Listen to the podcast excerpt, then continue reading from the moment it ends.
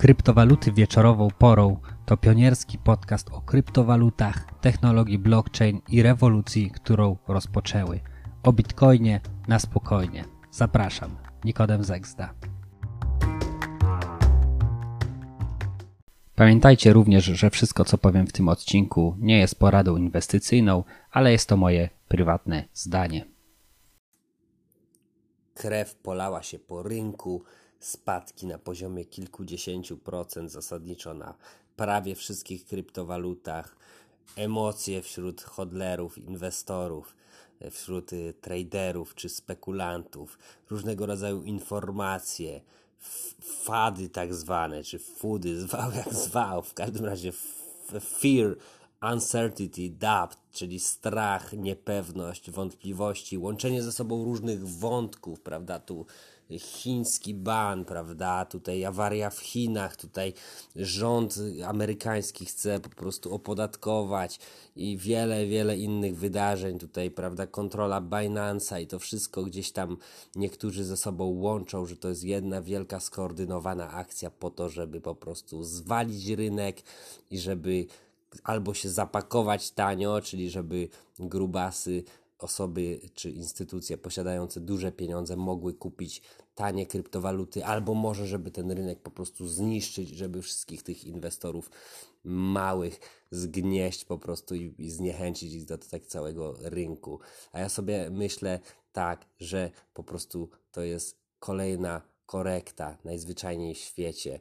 Jest korekta, oczywiście niektórzy się boją, telefony się do mnie rozdzwoniły, znajomi pytają, co ja robię, a ja odpowiadam, ja po prostu hodluję, ja po prostu trzymam, robię tak od kilku lat i do tej pory to się bardzo dobrze sprawdzało i moim zdaniem nie ma żadnych powodów, żeby twierdzić, że będzie inaczej tym razem, że coś się kończy, że nie wiem, wchodzimy w rynek niedźwiedzia, że po prostu rynek się sypnie.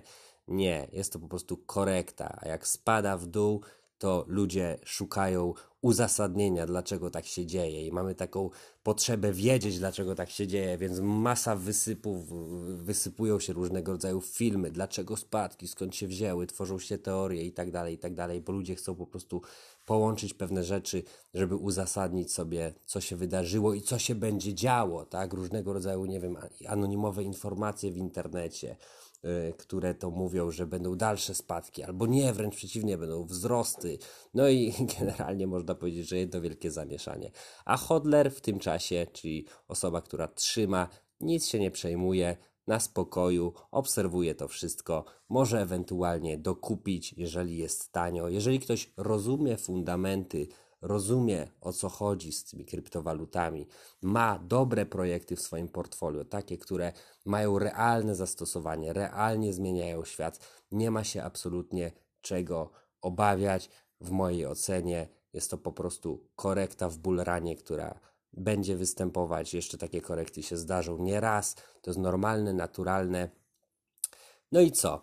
Ci, którzy po prostu to przetrwają w cudzysłowie na spokojnie, e, po prostu mm, będą czerpać e, zyski e, i satysfakcję ze swojej decyzji. Natomiast ci, którzy sprzedadzą ze stratą, no będą obwiniać oczywiście e, rynek, nie? Rynek i innych, więc to tak jest, że jak mamy dobre wyniki inwestycyjne, to my jest, to jest nasza zasługa, ale jak jest źle, to jest oczywiście wina rynku.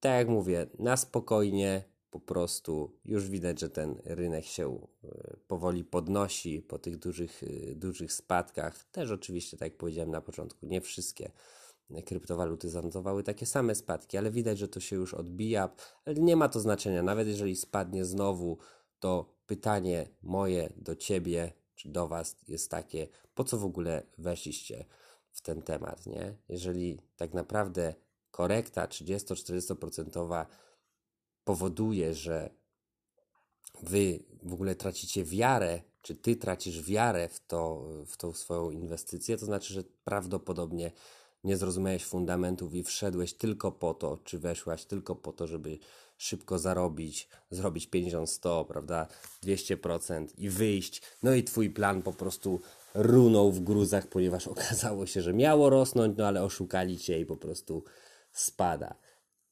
No ale cóż, ja myślę, że tutaj wchodzi w ogóle kwestia inteligencji finansowej, planowania finansowego.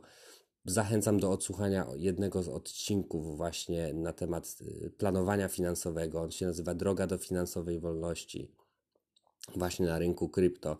Ja tam mówię o podstawowych zasadach planowania finansowego, o myśleniu w sposób rentierski, czyli taki, który to powoduje, że w przyszłości będziesz mógł żyć z odsetek po prostu. I tutaj kryptowaluty są jednym z najlepszych rozwiązań, no ale to jest perspektywa długoterminowa, a nie na dwa albo trzy dni, albo cztery miesiące, tak jakby niektórzy chcieli i po prostu zmienić swoją sytuację finansową. No, tak to nie działa. Oczywiście może się zdarzyć, ale zazwyczaj jest to wynik długoletniej pracy i e, wieloletnich poszukiwań, researchy i znajomości rynku.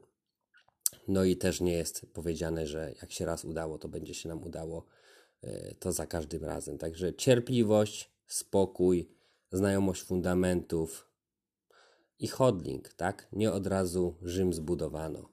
Tak samo jest z Twoim portfelem kryptowalutowym. Nie od razu musi on osiągnąć takie wartości, jakbyś sobie zakładał. Także takie moje przemyślenie na dzisiaj. Życzę Wam spokojnego wieczorku, czy tam dnia, dobrego, w zależności o której porze to y, słuchacie. No i do usłyszenia w kolejnym odcinku. A kolejny odcinek będzie, y, w kolejnym odcinku będę rozmawiał y, z Mateuszem z Cardano Fans Staking Pools na temat, moi drodzy, Proof of Stake kontra Proof of Work. Także myślę, że będzie to ciekawy odcinek. Także do usłyszenia. Trzymajcie się. Cześć.